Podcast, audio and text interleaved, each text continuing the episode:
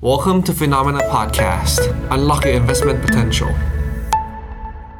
สวัสดีครับ สวัสดีครับ ต้อนรับคุณผู้ชมนะครับ เข้าสู่รายการข่าวเช้า Morning Brief ครับ สรุปข่าวสำคัญเพื่อไม่ให้คุณพลาดทุกโอกาสการลงทุนนะครับ วันศุกร์ที่ 30 ธันวาคมครับ วันทำการสุดท้ายของปีนี้แล้วนะครับ ก็ยังอยู่กับเราสองคนเหมือนเดิมนะครับ ผมปั๊บจิรติขันติพะโล และพี่แบงค์เชนนนท์การจันนันท์ครับ สวัสดีครับพี่แบงค์ครับ สวัสดีครับปั๊บครับ ครับ ก็วันนี้เป็นวันที่พิเศษนะครับ เนื่องจากเป็นวันทำการสุดท้ายของปีเนี่ย จริงๆ จะบอกพี่แบงค์ก่อนเข้ารายการจะบอกไว้ทันนะเข้าในรายการก่อน ก็คือ วันนี้เราจะไม่ได้มีการรายงานข่าวแล้วครับ เพราะว่าข่าวก็เริ่มเงียบไปแล้วนะฮะสิ้นปีเนี่ยกิจกรรมทางเศรษฐกิจก็หยุดชะงักไปเเราจะมาดูกันว่าปีหน้าจะมีเอาลุกที่น่าสนใจจากมุมมองของสถาบันการเงินนะครับ ชั้นนำของโลกที่ไหนบ้าง ก็จะไล่เรียงกันมานะครับ ตั้งแต่ JP Morgan Goldman Sachs Morgan Stanley BlackRock นะครับแล้วก็ที่สุดท้ายก็คือ Phenomena ครับ เดี๋ยวมาดูกันนะฮะว่า ในแต่ละที่เนี่ยจะมีมุมมองเรื่องเศรษฐกิจ เรื่องการลงทุนในปี 2023 ยังไงบ้างนะครับ วันนี้อาจจะหลายท่านอาจจะพักผ่อนไปแล้วหลายท่านอาจจะหยุดกันไปแล้วด้วยนะครับพี่แบงค์อืมใช่ครับก็ไม่เป็นไร เราก็รวบรวมนะแล้วก็อย่างที่บอกไปว่ารายการเราตั้งใจที่ว่าดูวันหยุดของธนาคารแห่งประเทศไทยเลย วันไหนหุ้นไทยเทรด วันนั้นต้องมีรายการของเรา เพื่อที่จะมาอัปเดตข่าวสารกัน วันนี้เป็นวันหนึ่งที่มันไม่มีข่าวแต่ว่าวันหน้านะ วัน มันก็อาจจะมีข่าวหรือว่ามีเหตุการณ์หรือปัจจัยต่างๆ ที่มากระทบการลงทุน ก็อย่าลืมนะครับ นึกถึงรายการ Morning Brief รบกวนทุกคนก็ดูกันมาจนถึงตรงนี้แล้ว ใครคิดว่ารายการเราเรียกว่ามีประโยชน์แล้วก็มีสาระก็ให้กำลังใจเราด้วยการกดไลค์หรือกดแชร์ทุกครั้งนะครับ ที่คุณดูขอบคุณมากนะครับครับงั้นเดี๋ยวเรามาเริ่มต้นกันนะครับ กับสรุปครับวันทำการสุดท้ายของปีหน่อยนะฮะว่าสินทรัพย์ต่างๆ ตลาดหุ้นทั่วโลกเนี่ยซื้อขายกันเป็นยังไงบ้าง แล้วก็มีปัจจัยอะไรนะครับ ที่เข้ามาส่งผลในวันเทรดมาสุดท้ายแบบนี้นะครับก็เมื่อวานนี้ครับตลาดหุ้นสหรัฐยังคงซื้อขายกันเป็นปกตินะครับแต่นั้นก็ตามเนี่ยตัวเลขดัชนีก็น่าสนใจนะเพราะว่าปรับตัวบวกขึ้นมาได้นะครับโดยตลาดหุ้นสหรัฐนะครับดาวโจนส์บวกขึ้นมา 1% S&P 500 บวกขึ้นมา 1.75%แล้วก็ NASDAQ บวกขึ้นมาถึง 2.5%เลยครับหุ้นขนาดกลางขนาดเล็กนะครับ Russell Small Cap บวกขึ้นมาเช่นกันครับ 2.5% VIX Index ตอนนี้ก็ติดลบไปนะครับ มาอยู่ที่ระดับ 21.44 จุดฮะเราก็จะเห็นนะครับว่าตลาดเนี่ยโวลุ่มการซื้อขายเบาบางแล้วนะครับ แต่นั้นก็ตามสิ่งที่ตลาดให้ความสำคัญก็คือเอ่อการกลับเข้ามาเก็งกำไรนะครับของหุ้นในกลุ่มเทคหลังจากที่ตอนนี้หุ้นในกลุ่มเทควันสองวันสุดท้ายเนี่ยเริ่มจะค่อยๆดีดตัวกลับขึ้นมานะครับถ้าไปดู year to date เนี่ยก็จะเห็นว่าดัชนีสำคัญนะครับไม่ว่าจะเป็น NASDAQ ฮะจะสิ้นปีนะครับ NASDAQ ติดลบไป 33% S&P 500 ติดลบไป 19% แล้วก็ดาวโจนส์ครับติดลบไปประมาณ 8.6%ครับอันนี้เป็นภาพความเคลื่อนไหวนะครับของตลาดหุ้นสหรัฐในช่วงค่ำคืนที่ผ่านมาครับเดี๋ยวพาคุณผู้ชมไปดูหน่อยฮะแล้วหุ้นตัวไหนบ้างนะครับ ที่ซื้อขายกันคึกคักหนาแน่น แล้วก็ประมาณการซื้อขายน่าสนใจยังไงบ้าง ถ้าไปดูภาพเมื่อคืนนี้เนี่ยภาพวันนะครับก็จะเห็นว่าส่วนใหญ่ยังเขียวได้อยู่นะครับ Microsoft บวกขึ้นมา 2.7% Google บวก 2.8 Meta Facebook Apple บวกขึ้นมาได้นะครับ Amazon บวก Tesla ครับร้อนแรงมากครับบวก 2 วันติดเลยนะครับ เมื่อวานนี้บวกไป 11%เมื่อคืนนี้ฮะบวกไปต่ออีก8%ครับรวม 2 วันเนี่ยโอ้โห10กว่าเปอร์เซ็นต์เกือบจะ20%เลยนะครับก็ถือว่าตอนนี้เริ่มมีความเชื่อมั่นกลับคืนขึ้นมา แต่ถ้าไปดูภาพ year to date ตั้งแต่ต้นปีนะครับก็ยังเป็นสีแดงอยู่ครับ Microsoft นะครับยังติดลบไป 28% Google 39 Apple Meta Meta ติดลบไป 64นะครับ Apple 27% Amazon ติดลบไปเกือบ 50% แล้วก็ Tesla ติดลบไป 68%ครับ ถ้าดูหุ้นที่เขียวขึ้นมาในปีที่ผ่านมาเนี่ยนะครับก็มี Berkshire Hathaway ครับบวกขึ้นมาได้ยังอยู่ในแดนบวกประมาณ 3%นะครับ Exxon Mobil บวก 78% Chevron บวก 51%นะอันนี้เป็นภาพความเคลื่อนไหวของตลาดหุ้นสหรัฐในวันทำการท้ายๆนะครับ คืนนี้สหรัฐเนี่ยยังซื้อขายกันต่อนะครับ แต่บ้านเราก็จะปิดแล้วครับพี่แบงก์ก็เป็นน่าจะเป็นการรายงานครั้งสุดท้ายของปีนี้แล้วครับ อือฮึครับผม สำหรับดาวโจนส์นะครับที่บวกจริง ๆ จุดสูงสุดของดาวโจนส์เมื่อคืนนี้บวกไปได้ถึง 400 จุด โดยการทะยานขึ้นไปบวกแถวๆ400 จุดเนี่ยมุมหนึ่งที่ตลาดไป price in ก็คืออ่าอเมริกาเนี่ยทุก ๆ วันพฤหัสเขาจะมีประกาศตัวเลขที่เรียกว่า jobless claim หรือว่าตัวเลขผู้ขอยื่นสวัสดิการว่างงานครั้งแรก ซึ่งรายงาน 2 สัปดาห์ที่ผ่านมาอ่าสัปดาห์ที่แล้วที่เพิ่งจะมารายงานเมื่อคืนนี้เนี่ยเขาบอกว่าเพิ่มขึ้น 9,000 ราย ก็คือมีคนยื่นขอสวัสดิการว่างงานเนี่ย225,000รายในสัปดาห์ที่ผ่านมา ถามว่าเยอะไหมก็ต้องบอกว่าออกมาเยอะกว่าคาดเล็กน้อย พอตัวไอตัวตลาดการจ้างงานออกมาแบบนี้ก็เลยทำให้ตลาดจึงมองว่าเอ้ยมีแนวโน้มนะ อย่างนี้ก็คือเฟดอาจจะค่อยๆทยอยขึ้นดอกเบี้ย ไม่รีบขึ้นดอกเบี้ยก็ได้ เพราะว่าตลาดแรงงานเริ่มมีผลกระทบแล้ว แล้วก็ผลกระทบนั้นอาจจะมาเพิ่มขึ้น เพราะว่า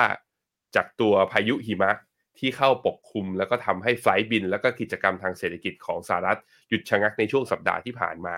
ก็อาจจะกระทบกับตลาดแรงงาน ซึ่งก็จำเป็นที่ทางฝั่งอเมริกา แล้วก็ทางฝั่งภาครัฐบาล แล้วก็ทางฝั่งเฟดเนี่ยอาจจะจำเป็นที่จะต้องใช้มาตรการกระตุ้นไปอีกสักเล็กน้อย สิ่งที่เกิดตามมาก็คือทำให้ค่าเงินดอลลาร์นะครับมีการอ่อนค่าลงมาครับหลังจากประกาศตัวเลข การว่างงานนะเออกับตัวเลขขอยื่นขอสวัสดิการว่างงานเนี่ย ก็ทำให้ตัวดอลลาร์นั้นอ่อนกลับลงมาต่ำกว่า 104 ล่าสุดเช้านี้อยู่ที่ 103.9 แต่ก็ถือว่าเป็นการอ่อนค่าที่ยังไม่ทำนิวโลนะครับทุกคน โดยจุดต่ำสุดเดิมของเมื่อวันที่ 14 ธันวาที่ดอลลาร์เคยอ่อนค่าลงมานั้นอยู่ที่ 103.44 นะครับ ก็ยังไม่อ่อนมากกว่านั้น แต่ก็การอ่อนค่าของดอลลาร์ก็เปิดทางทำให้มีฟันฟลอไหลกลับเข้าไปเก็งกำไรในราคาทอง ราคาทองเช้านี้ก็เลยดีดกลับขึ้นมาอยู่ที่ 1,816 แต่ถ้าเทียบจากจุดสูงสุดของราคาทองที่ขึ้นไปทดสอบแถว1,830 ก็ต้องบอกว่ายังไม่ผ่านจุดสูงสุดเดิมที่ทำไว้เมื่อวันที่ 27 ก็คือสัปดาห์นี้เมื่อตอนต้นสัปดาห์ยังไม่ผ่านไปนะครับ ในขณะที่บอลยูตัว 10 ปีนะครับหลังจากที่ปรับตัวขึ้นมาอย่างต่อเนื่อง นับตั้งแต่กลางเดือนธันวาเป็นต้นมา เมื่อวานนี้มีแรงซื้อกลับมาอย่างที่บอกไปคือ พอตัวเลขอ่าตัวเลขยื่นขอรับสวัสดิการว่างงานนั้นออกมาน้อยกว่าคาด ก็เลยทำให้ตัวมีแรงซื้อกลับเข้ามาในบอลยู อัตราผลตอบแทนอยู่ที่ 3.9 วันก่อนวันทำการก่อนหน้านี้ เช้านี้อยู่ที่ประมาณ 3.8 แต่เทรนด์ก็ยังค่อนข้างชัดนะว่าบอลยู10ปีของสหรัฐ น่าจะอยู่ในทิศทางปรับตัวเป็นขาขึ้นกลับไปอีกครั้งครับ มาดูต่อที่ตลาดหุ้นของยุโรปบ้างนะครับ เมื่อวานนี้ดัชนีของยุโรปครับก็เห็นการปรับตัวบวกขึ้นมาได้ด้วยเช่นกันนะครับไม่ว่าจะเป็น DAX เยอรมนีบวกขึ้นมา 1.05%ฟูซี่ร้อยบวกขึ้นมา 0.2%แล้วก็ CAC 40 ฝรั่งเศสนะครับบวกขึ้นมา 0.9%ฮะ Euro Stoxx 50นะครับบวกขึ้นมาได้ประมาณ 1%ครับแล้วก็ภาพของ Euro Stoxx 600นะครับก็ปรับตัวบวกขึ้นมาได้เช่นกัน ในช่วงสิ้นปีนะครับเริ่มเห็นแรงซื้อกลับขึ้นมาในหลาย ๆ ตลาดนะครับท่ามกลางความคาดหวังว่าปีหน้าเนี่ยเราน่าจะเริ่มเห็นนะครับแรงซื้อกลับขึ้นมาหลังจากปีนี้ผลตอบแทนของประเทศต่างๆ ไม่ค่อยสดใสเท่าไหร่นะครับถ้าหากว่าเราไปดูภาพตั้งแต่ year to date เนี่ยตลาดหุ้นยุโรปยังคงให้ผลตอบแทนที่ติดลบนะครับแล้วก็มีความกังวลเรื่องของเศรษฐกิจเรื่องของสงครามที่เข้ามาปกคลุมในช่วงปีที่ผ่านมาด้วยครับ ครับผมในส่วนของค่าเงินยูโรต่อดอลลาร์นะครับก็อยู่ในโซนแข่งค่าไซเวย์อยู่ตรงนี้ตั้งแต่ตั้งแต่กลางเดือนธันวาที่ผ่านมาอยู่แถว 1.06 นะครับสำหรับตัวยูโรต่อดอลลาร์ในขณะที่ค่าเงินปอนนั้นเนี่ยจุดสูงสุดของรอบที่แข่งค่ากลับมา นับตั้งแต่เปิดไตรมาสสามมาเนี้ยอยู่ที่วันที่ 14 ธันวา ตอนนั้นอยู่ที่ประมาณ 1.23 แล้วก็นี่ครับ ก็เริ่มกลับมาอ่อนค่าตอนนี้อยู่แถวๆบริเวณเส้นค่าเฉลี่ย 200 วันนะ อยู่ที่ 1.2 พอไปดูค่าเงินยูโรกับค่าเงินปอนด์เมื่อเทียบกับบาทนะครับ ตอนนี้ยูโรเมื่อเทียบกับบาทอยู่ที่ 36.87 ในขณะที่ปอนด์ต่อบาทอยู่ที่ประมาณ 41.68 ระยะสั้นๆ ดูเหมือนว่ายูโรกับตัวปอนด์เนี่ยจะมีโอกาสเนี่ยกลับมาอ่อนค่าอีกเล็กน้อยในช่วงประมาณตั้งแต่ตอนนี้ไปจนถึงประมาณสัปดาห์ถึง 2 สัปดาห์แรกของปีหน้า มาดูต่อนะครับที่ตลาดหุ้นเอเชียบ้างครับหุ้นเอเชียเปิดมาแล้วเป็นยังไงนะครับเดชนีนิกเกิ225 ของญี่ปุ่นฮะวันนี้เปิดมาก็บวกขึ้นไม่ได้นะครับบวกขึ้นมา 0.23%ออสเตรเลียนิวซีแลนด์ครับออสเตรเลียบวกนิวซีแลนด์ติดลบนะครับส่วนจีนเนี่ยช่วงนี้ยังคงถูกกดดันนะครับจากความกังวลเรื่องการแพร่ระบาดโควิดในประเทศครับแม้ว่าจะมีข่าวเปิดประเทศมา 2-3 วันแล้วแต่หุ้นจีนยังคงเดินหน้าปรับตัวลงมาอย่างต่อเนื่องเลยนะครับฮั่งเส็งฮ่องกงเมื่อวานนี้ติดลบไป 0.8%ไต้หวันครับปรับตัวลงไป 0.6%นะครับแล้วก็หุ้นไทยเมื่อวานนี้สดใสนะครับหุ้นไทยเนี่ยต้องถือว่าเป็นตลาดที่ outperform มาก แล้วก็พอมีการรับรู้ข่าวเรื่องจีนเปิดประเทศเนี่ยเศรษฐกิจไทยก็มีความหวังนะครับ เมื่อวานนี้เซ็ตบวกไปต่อเกือบ 14 จุดนะครับ มาอยู่ที่ 1,661 จุด KOSPI เกาหลีใต้นะครับ ก็เริ่มปิดไปแล้วนะครับ แล้วก็หลายประเทศครับ หุ้นของอินเดียเมื่อวานนี้บวกได้ หุ้นของเวียดนามเมื่อวานนี้ปรับตัวลงมาติดลบครับพี่แบงค์อืม หุ้นไทยนี่ไม่ธรรมดานะ เมื่อวานนี้บวก 13 จุดเนี่ย ก็นำโดยหุ้นกลุ่ม เกษตรแล้วก็หุ้นกลุ่มท่องเที่ยวเนี่ยเริ่มมา ผมพาไปดู sector ของหุ้นไทย ตัวที่บวกได้แรงๆสามเปอร์เซ็นต์เนี่ยก็คือกลุ่ม property sector เมื่อวานนี้บวกได้ค่อนข้างแรงทีเดียว แล้วก็มีกลุ่มอิเล็กทรอนิกส์นะบวกขึ้นมาได้ประมาณ 2%นอกนั้นก็เฉลี่ยบวกไม่ถึง 1%นะครับ บวกอยู่แถวๆนี้อ๋อจะมีตัวนี้ construction service มาพร้อมกับ property นะ ช่วงนี้เหมือนฟันฟลูกลับเข้ามาในตลาด property ไอตัวหุ้นกลุ่ม property ค่อนข้างเยอะทีเดียว น่าจับตาดูต่อนะครับ แต่ว่าถ้าเป็นในส่วนของถ้าดูเป็นตัว index เนี่ย set index บวก 0.8 แต่ตัว set 50 บวก 0.96 ก็แสดงให้เห็นว่าหุ้น big cap นั้น outperform เซตในภาพรวมมากกว่า ตอนนี้เหมือนฟันฟลูไหลกลับเข้ามาซื้อหุ้น big cap ในไทยกัน จนถึงตรงนี้แล้ว วันนี้ไม่แน่ใจเหมือนกันว่า set index จะสามารถขึ้นไป ปิดที่จุดสูงสุดเดิมของเมื่อกลางเดือนกันยาถึงแถวๆปัง1,670 ได้ไหม อุตสาห์บวกตั้ง 10 กว่าจุดนะ ภายในวันเดียว มาดูกันครับว่าวันนี้ SET Index จะสวนทางคนอื่น จะ outperform คนอื่นได้หรือเปล่าครับ ก็ถ้าไปดูภาพวันหยุดเนี่ยนะครับวันนี้ตลาดหุ้นหลายประเทศเริ่มปิดทำการแล้วนะครับ ที่ปิดไปวันนี้เนี่ยก็จะมีออสเตรเลียครับ trade ครึ่งวันเช้าอย่างเดียวนะครับ แล้วก็นิวซีแลนด์นะนิวซีแลนด์ก็ trade แค่ครึ่งวันเช้านะครับ เกาหลีใต้วันนี้ปิดทั้งวันเลยนะครับ แล้วก็ สหราชอาณาจักรครับวันนี้ก็เทรดแค่ครึ่งวันเช้าเหมือนกัน อเมริกายังเปิดอยู่นะครับ ยุโรปในฝั่งของเยอรมนีฝรั่งเศสยังเปิดอยู่ แล้วก็ในช่วงของที่ 31เนี่ยก็ปิดกันหมดเลยนะครับ เนื่องจากเป็นวันหยุดด้วยนะครับ แล้วก็เสาร์อาทิตย์ด้วย วันจันทร์นะก็ยังหยุดกันนะครับ วันที่2เนี่ยออสเตรเลียก็หยุดไป แคนาดาหยุดจีนฮ่องกงหยุดนะครับ ญี่ปุ่นหยุดมาเลเซียก็หยุดนะครับ เพราะฉะนั้นไม่ต้องกังวลนะฮะวันที่ 2 หลายประเทศหยุดกันหมดเลยครับ ยังไงกลับมาเจอกันวันที่3เนี่ย ตลาดหุ้นก็จะมาเริ่มต้นปีใหม่พร้อม ๆ กันนะครับ แล้วก็เดี๋ยวมารอรุ้นกันว่าปีใหม่ตลาดหุ้นจะเป็นยังไงบ้างครับ อันนี้เป็นภาพความเคลื่อนไหวของตลาดหุ้นนะครับ ทีนี้มาดูกันต่อครับกับราคาสินค้าโภคภัณฑ์นะครับในคืนวันท้ายๆของปีนี้นะครับ เมื่อคืนที่ผ่านมาราคาทองคำก็ยังเดินหน้าปรับตัวบวกขึ้นมาได้ต่อเนื่อง เมื่อคืนนี้ซื้อขายกันอยู่ที่ 1,815 ดอลลาร์ต่อทรอยออนซ์นะครับแล้วก็น้ำมันครับน้ำมันบวกขึ้นมาได้เล็กน้อย WTI 78 ดอลลาร์ Brent นะครับ 83 ดอลลาร์ก็ปรับตัวบวกขึ้นมาเช่นกันครับ ตัวราคาทองเมื่อกี้บอกไปแล้วนะครับว่าการอ่อนค่าของดอลลาร์มีผลทำให้มีแรงซื้อกลับเข้ามาที่ราคาทอง แต่ในส่วนของราคาน้ำมันนั้นก็ต้องบอกว่ายังต้องจับตาดูกันต่อไป เพราะว่ากลายเป็นว่าการเปิดเมืองของจีนนั้นตลาดเนี่ยมองเห็นเป็นทั้งสองทาง มุมหนึ่งก็คือมีดีมานจะเยอะมากขึ้น อีกมุมหนึ่งก็คือเราเริ่มเห็นมาตรการนะ ล่าสุดตอนนี้ทั้งสหรัฐ อินเดีย อิตาลี ไต้หวันและญี่ปุ่นกำหนดมาตรการใหม่สำหรับผู้ที่เดินทางมาจากประเทศจีน ในขณะที่คณะกรรมการหลักประกันสุขภาพของ EU เนี่ยเรียกประชุมสุฉุกเฉินที่กรุงบรัสเซลส์วันนี้ เพื่อที่จะเตรียมรับมือกับคลื่นประชาชนชาวจีนเนี่ยที่จะเริ่มออกนอกประเทศมาวันที่ 8 มกราคือตลาดยังตีความเรื่องนี้กันอยู่ว่า สุดท้ายแล้วระยะสั้นเนี่ยจะเป็นผลดีหรือว่าจะเป็นผลลบ แต่ระยะยาวเนี่ยนักลงนักนักวิเคราะห์ส่วนใหญ่ให้เป็นในทางเดียวกันว่า เปิดประเทศก็ดีกว่า แต่ว่าเพียงแต่ว่าช่วงท้าทายคือระยะสั้นตอนนี้จะมีมาตรการเปลี่ยน แล้วทำให้มีดีมานต่อราคาน้ำมัน แล้วก็กิจกรรมทางเศรษฐกิจโลกชะลอหรือเปล่าครับ ครับเอาละครับก็เป็นสรุปภาพบรรยากาศนะครับในเช้าวันนี้ครับอย่างนั้นเดี๋ยวเรามาเริ่มต้นกันนะครับกับมุมมองครับบทวิเคราะห์นะครับของสถาบันการเงิน ที่สำคัญต่างๆนะครับ วันนี้พาคุณผู้ชมไปดูกันกับ 5 ที่ครับ มีตั้งแต่ในฝั่งของ JP Morgan Asset Management แล้วก็จะตามมาด้วยนะครับ Goldman Sachs Morgan Stanley BlackRock นะครับ แล้วก็ปิดท้ายด้วย p h e n o m e n a นะครับสำหรับวิวแล้วก็มุมมองการลงทุนในปี 2023 ครับ เดี๋ยวเรามาเริ่มต้นนะครับในฝั่งของ JP Morgan Asset Management ก่อนนะครับ ว่าเขามองว่าปีหน้าเนี่ยแนวโน้มเศรษฐกิจโลกจะเป็นยังไงบ้าง แล้วก็คำแนะนำด้านการลงทุนจะเป็นยังไงนะครับ เริ่มต้นเนี่ยเขาก็มองว่าในปีหน้านะครับ เราก็จะยังคงเห็นธนาคารกลางในหลายที่นะครับ ใช้นโยบายการเงินเข้มงวดครับ แต่อะไรก็ตามเนี่ยเขาก็มองเงินเฟ้อนะครับ น่าจะค่อยๆ ส่งสัญญาณชะลอตัว ซึ่งการที่เงินเฟ้อส่งสัญญาณชะลอตัวเนี่ย ก็จะมาพร้อมๆ กับการชะลอตัวของเศรษฐกิจด้วย ภาคแรงงานนะครับจะอ่อนแอลงไป supply chain ครับจะยังคงได้รับแรงกดดันจากปัญหาในยุโรปนะครับรวมไปถึงฮะยุโรปเองก็จะพยายามนะครับมีการกระจายความเสี่ยงด้วยการใช้พลังงาน จากแหล่งพลังงานที่มีความหลากหลายมากยิ่งขึ้น โดยคอร์ s เนโอของ JP Morgan นะครับก็มองว่าเศรษฐกิจในประเทศที่พัฒนาแล้วเนี่ย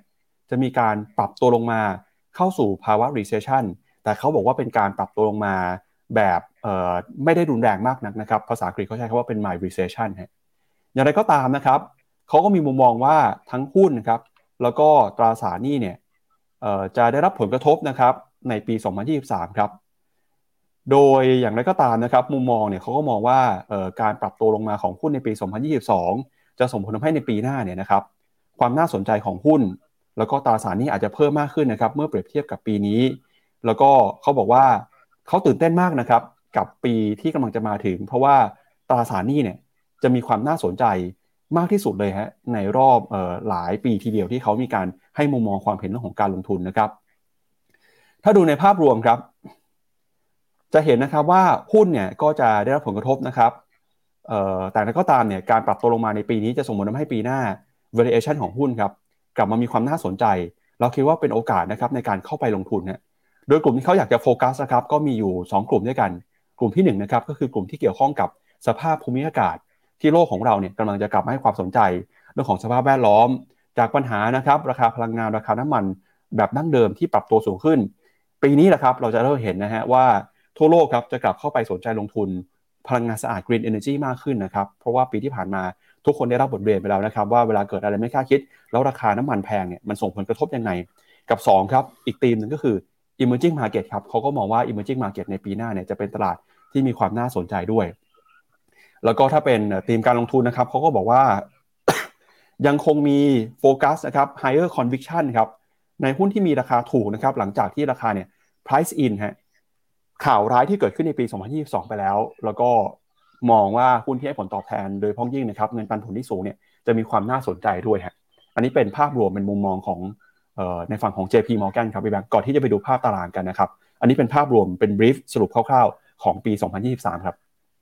ครับผมเมนธีมของเขาจริงๆ ก็คือ bad year for economy ก็คือเศรษฐกิจคงยังไม่ดี แต่ว่าก็ better year for markets better year for markets แปลว่าอะไรแปลว่าคือถึงเศรษฐกิจไม่ดี แต่ไม่ได้หมายความว่าตลาดหุ้นหรือตลาดทุนจะ perform ไม่ได้ มุมหนึ่งก็คือ JP กำลังจะบอกแล้วว่าที่มันแย่ปีนี้เพราะมัน price in อนาคต ส่วนอนาคตพอเหตุการณ์จริงออกมาเนี่ยอาจจะมี buy on fact ก็ได้ คือเหตุการณ์จริงออกมาแล้ว price in ไปแล้ว ตลาดอาจจะ rebound ก็ได้ ส่วน rebound แล้วโอกาสการลงทุนอยู่ไหนอะพี่ปั๊บเดี๋ยวเราไปดูกันต่อฮะครับเดี๋ยวไปเริ่มต้นกันกับตลาดอสังหาริมทรัพย์ของสหรัฐอเมริกาก่อนนะครับเขาก็บอกว่า ออตอนนี้เนี่ยสต็อกบ้านที่ลดน้อยลงไปนะครับ ก็จะเป็นตัวช่วยป้องกันนะไม่ทำให้ราคาบ้านเนี่ยปรับตัวลงไปมากกว่านี้ครับ คือ supply ที่หายไปนะครับ ก็ทำให้ราคาบ้านเนี่ยยังคงสามารถรักษาระดับได้นะครับ ถ้าไปดู inventory นะครับออของสหรัฐเนี่ยเปรียบเทียบกันกับในช่วงอดีตที่ผ่านมา เราก็จะเริ่มเห็นนะครับว่า inventory ของตลาดบ้านสหรัฐเนี่ยค่อยๆ ปรับตัวลงมาเรื่อยๆนะครับซึ่งแน่นอนฮะแม้ว่า demand หรือความต้องการในตลาดอสังหาริมทรัพย์จะหายไป แต่จาก supply ที่หายไปด้วย ก็น่าจะยังรักษาระดับนะครับทำให้ราคาบ้านเนี่ยยังคงอยู่ในระดับนี้ต่อไปได้ในปีหน้านะครับพี่แบงค์อันนี้เป็นเรื่องของราคาบ้านที่เกิดขึ้นในสหรัฐก่อนเขาก็มองว่าแม้ว่าจะชะลอตัวลงมาเนี่ยแต่ก็ไม่ได้จะเกิดขึ้นแบบรุนแรงนะครับ เป็นการชะลอตัวแบบอ่อนๆครับอันนี้เป็นตลาดบ้านก่อนนะครับ อืมมันน่าสนใจก็เขาเขาอาจจะมองว่าตัวบอลยูรวมถึงตัวเฟดฟันเรทนะดอกเบี้ยนโยบายอาจจะพุ่งไปสูงไปมากกว่านี้ มากไม่ได้ ซึ่งถ้ามากกว่านี้เนี่ยมันแปลว่า ประชาชนชาวสหรัฐ ก็ต้องเขาเรียกว่ามีภาระค่าใช้จ่ายเรื่องดอกเบี้ยบ้านค่อนข้างเยอะ แต่มุมมองยังแสดงว่าชัดเจนคือ แต่ว่าต้นทุนในการกู้ยืมไม่ได้สูงขึ้นอย่างมีนัยสำคัญ จึงมองว่าน่าจะพยุงไปได้นะครับครับแล้วเขาไปดูต่อครับแล้วตลาดอสังหาในยุโรปเป็นยังไงบ้างฮะเขาก็บอกว่าแม้ปีหน้านะครับจะมีโอกาสที่ธนาคารกลางของยุโรปเนี่ยจะใช้นโยบายการเงินเข้มข้นมากขึ้น ซึ่งแน่นอนครับว่าการขึ้นดอกเบี้ยเนี่ยมันจะส่งผลทาให้ต้นทุนในการกู้ยืมสูงขึ้นนะครับกระทบกับผู้บริโภค โดยพ้องยิ่งคนที่ต้องกู้เงินนะครับไปจ่ายค่าบ้าน อย่างไรก็ตามครับเขาก็บอกยุโรปเนี่ยก็ไม่ได้น่ากังวลขนาดนั้นนะครับ เพราะว่าตัวเลขประชาชนที่มีหนี้ในฝั่งของภาคอสังหาริมทรัพย์เนี่ยก็หลายประเทศครับยังมีหนี้บ้านน้อยฮะพอมีหนี้บ้านน้อยแปลว่าอะไร ก็จะมีความเสี่ยงน้อยลงด้วยนะครับ ส่วนใหญ่เนี่ยเขาก็จะมีสัดส่วนหนี้ไม่เท่ากันนะครับ ในแต่ละประเทศก็จะเห็นนะครับว่าหลายประเทศเองเนี่ยสัดส่วนหนี้ household เนี่ยก็ยังต่ำอยู่นะครับในฝั่งของ mortgage ก็ถือว่า ชะลอตัวลงมาจริง แต่ก็ไม่ได้น่ากังวลว่าจะเกิดวิกฤตเศรษฐกิจอย่างรุนแรงขนาดนั้นนะครับ อันนี้เป็นบรรยากาศของตลาดอสังหาริมทรัพย์ในฝั่งยุโรปครับ ครับผมครับ แล้วก็ในเรื่องพลังงานที่หลายคนกังวลกันนะฮะเป็นยังไงบ้างฮะราคาพลังงานเนี่ยที่หลายคนกังวลว่าในช่วงฤดูหนาวครับจะปรับตัวขึ้นมาอย่างรุนแรง แต่พอมาในรอบสิ้นปี 2022 เนี่ยปรากฏว่ายุโรปนะครับสามารถกักเก็บพลังงานได้สูงกว่าที่คิดไว้นะครับ capacity เนี่ยเกือบจะเต็ม 100%เลยฮะเพราะฉะนั้นเนี่ยนะครับพอราคาพลังงาน มีความปลอดภัยแบบนี้นะครับ ความผันผวนของราคาพลังงานก็ไม่น่าจะเกิดขึ้นนะครับ ก็ถือว่าเป็นข่าวดีที่ปี 2023 เนี่ยอาจจะเริ่มต้นปีด้วยราคาพลังงานที่ไม่ได้ผันผวนมากนะเพราะว่ายุโรปเนี่ยสามารถกักเก็บพลังงานไว้ได้เพียงพอที่จะใช้ได้ในระยะหนึ่งครับครับผมแล้วก็ล่าสุดตอนนี้ราคาก๊าซธรรมชาติในยุโรปนะต่ำกว่า เรียกว่าต่ำกว่าตอนที่รัสเซียเนี่ยเข้าไปรุกรานยูเครนแล้วเรียบร้อย ซึ่งถ้าดูจากจุดพีคเนี่ยก็ลงมาจากจุดพีค แถวแถวประมาณคือลบมากกว่า 60-70%ของจุดพีคไปแล้ว นั้นมุมหนึ่งก็ต้องบอกว่า เหมือนผ่านช่วงที่ยากลำบากที่สุดไปได้ อันนี้ก็เป็นมุมที่ค่อนข้างชัดเจนนะ เลยเป็นสาเหตุที่ตลาดเริ่มตอนนี้เริ่มไม่ค่อยกังวล แล้วก็อาจจะตามข่าวเรื่องรัสเซียยูเครนมากอ่าเหมือนเดิมก็จริง แต่ข่าวนี้เริ่มมีผลกระทบต่อการเคลื่อนไหวของราคาหุ้นรายวันน้อยลงเรื่อยๆครับ ไปดูกันต่อนะครับ ปัจจัยเพิ่มเติมฮะ อีกข่าวหนึ่งที่เป็นข่าวดีคือเรื่องของจีนครับทาง JP Morgan เนี่ยก็มองว่าการที่จีนนะครับมีการเปิดเมืองเปิดประเทศ ส่วนหนึ่งเนี่ยก็จะเป็นผลดีครับต่อ supply chain ของโลกนะครับแรงกดดันเรื่องของ supply chain ของโลกจะหายไป แล้วปีหน้าเนี่ยเราก็น่าจะเห็นกิจกรรมทางเศรษฐกิจนะครับโดยเฉพาะอย่างยิ่งในฝั่งของภาคการผลิตจะค่อยๆฟื้นตัวขึ้นมา หลังจากที่จีนเปิดประเทศนะครับ ซึ่งอันนี้เราก็คาดหวังว่าจะเป็นหนึ่งในข่าวดีนะครับทั้งจากภาคการผลิตเอง แล้วก็ภาคบริการ แล้วก็ข่าวดีนี้เนี่ยน่าจะเข้าไปช่วยพยุงเศรษฐกิจจีนให้เติบโตในปี 2023 ด้วยนะครับ มาดูต่อครับ แล้วก็ในปีหน้านะครับ เราก็จะเห็นว่าเรื่องของเงินเฟ้อเนี่ยนะครับ หลายคนก็มองว่าเงินเฟ้อน่าจะผ่านจุดที่สูงที่สุดไปแล้ว เพราะฉะนั้นครับแนวโน้มการใช้นโยบายการเงินของธนาคารกลาง บางที่นะครับอาจจะเพิ่มขึ้นมาเล็กน้อย บางที่อาจจะคงไว้ แต่ปีหน้าเป็นต้นไปเราอาจจะเริ่มเห็นนะครับการทยอย ปรับลดอัตราดอกเบี้ยนโยบายนะครับ ถ้าไปดูเนี่ยตอนนี้มุมมองของธนาคารกลางในหลาย ๆ ที่นะครับไม่ว่าเป็นธนาคารกลางสหรัฐ ธนาคารกลางยุโรปเนี่ยตอนนี้เริ่มส่งสัญญาณนะครับที่จะใช้นโยบายการเงินผ่อนคลายมากขึ้นจากปี 2022 นะครับแล้วก็ที่น่าสนใจก็คือเรื่องของตลาดแรงงานครับ เราก็จะเห็นนะครับว่าตลาดแรงงานเนี่ยในหลายประเทศนะครับ แม้ว่าจะถูกแรงกดดันนะครับ เรื่องของเงินเฟ้อ เรื่องของการใช้นโยบายการเงินเข้มงวด แต่เราก็จะเห็นนะครับว่าตลาดแรงงานในหลายประเทศ ยังคงแข็งแกร่งฮะมีการจ้างงานอย่างมีประสิทธิภาพ เพราะฉะนั้นเนี่ยเวลาที่เกิดเหตุการณ์เศรษฐกิจหรือว่าเกิดเหตุการณ์ไม่คาดคิดตลาดแรงงานก็น่าจะยังสามารถ support นะครับการเติบโตของเศรษฐกิจต่อไปได้นะครับ แล้วก็มุมมองนะครับเรื่องของ recession ฮะในปีหน้านะครับเขาก็มองว่า recession เนี่ยแม้ว่าจะเกิดขึ้นมานะครับโดยเฉพาะอย่างยิ่งในยุโรปครับแต่การเกิดขึ้นมาของ recession ในรอบนี้ จะเป็นแบบเอ่อเป็นแบบไม่ได้รุนแรงฮะเป็นแบบ จะบอกว่าเบาบางก็ไม่ได้ขนาดนั้นนะครับ แต่ก็คือไม่ได้น่ากังวลขนาดนั้นนะครับ เรื่องของ recession แล้วเราก็จะเห็นนะครับว่าการลงทุนเนี่ยไม่ว่าจะเป็นในฝั่งของ business investment แล้วก็ residential investment เนี่ยยังคงปรับตัวขึ้นมาอยู่นะครับ แต่ก็ตามเนี่ยแม้ว่าจะไม่พอแต่เราก็จะเห็นว่าปีหน้ายังคงเห็นการฟื้นตัวของภาคการลงทุนในหลายพื้นที่นะครับ แล้วก็เรื่องของสุขภาพครับของสถาบันการเงินนะครับ ตอนนี้เราก็จะเห็นว่าสถาบันการเงินในหลายที่ของ ไม่ว่าจะเป็นอิตาลี สเปน ฝรั่งเศส เยอรมนีสหรัฐ แล้วก็สหราชอาณาจักรฮะตอนนี้เนี่ยมี capital to risk weight ถือว่าดีกว่าที่เคยเกิดขึ้นมาในปี 2009 ที่เกิด Hamburger Crisis นะครับ เพราะฉะนั้น ภาคสถาบันการเงินเนี่ยน่าจะยังสามารถรองรับนะครับเหตุการณ์แรงกดดันทางเศรษฐกิจที่เกิดขึ้นในปี 2023 ได้นะครับ ก็กลายเป็นว่าเป็นมุมมองนะครับของ JP Morgan ที่บอกว่า ปีนี้อาจจะเป็นปีที่แย่ของเศรษฐกิจ แต่นั้นก็ตามเนี่ยในโลกการลงทุนอาจจะไม่ได้ย่ำแย่ขนาดนั้นครับพี่แบงค์ ครับผม ซึ่งแปลงเป็นว่าแล้วเขา call อะไรบ้างนะที่สามารถซื้อได้ ก็พบว่า JP Morgan เนี่ย ชอบนะหนึ่งก็คือ EM equity เขาบอกว่าหนึ่งก็คือ valuation tool สองคือการที่ได้รับการผ่อนคลายจีนเริ่มเปิดประเทศ แล้วเริ่มมีมาตรการผ่อนคลายเนี่ย ก็จะทำให้นโยบายทางธนาคารกลางเนี่ย ของทางฝั่ง emerging market มีโอกาสที่จะไม่ต้องรีบขึ้นดอกเบี้ย หรือเป็นการลดดอกเบี้ยเพื่อกระตุ้นเศรษฐกิจด้วยเพราะฉะ นั้น JP Morgan ท่านในหุ้นนะเขามองว่าหุ้น A emerging market น่าจะ outperform อีกทีมหนึ่งระยะยาวเขาก็บอกว่ายังไงก็แล้วแต่เรื่อง sustainable หรือว่าเรื่อง ESG เนี่ยจะยังมีแรงซื้อและได้รับแรงสนับสนุนจากภาครัฐ แล้วก็ธุรกิจในภาคเอกชนที่เข้าไปลงทุนต่อเนื่องตามยุคสมัยใหม่ ซึ่งนั่นก็จะเป็นโอกาสในการสะสมหลังจากที่จริง ๆ แล้วทีมนี้เนี่ยเป็นทีมที่เป็นลองเทอมนะแต่ว่าตลาดเนี่ยปรับฐาน ลงมาโดยหุ้นกลุ่มนี้ก็มีการลงมาอย่างที่เราเห็น ก็ทางฝั่ง JP Morgan มองว่าก็เป็นช่วงของการทยอยสะสมด้วยเช่นเดียวกันครับ